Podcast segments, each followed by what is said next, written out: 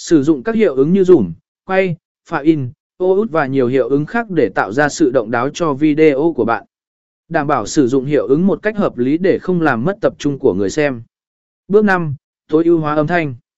M thanh đóng một vai trò quan trọng trong video. Đảm bảo âm thanh trong video của bạn được tối ưu hóa, bạn có thể chỉnh sửa độ lớn âm thanh, loại bỏ tiếng ồn không mong muốn và điều chỉnh đồng bộ âm thanh với video. Bạn cũng có thể thêm nhạc nền hoặc âm thanh đặc biệt nếu cần thiết.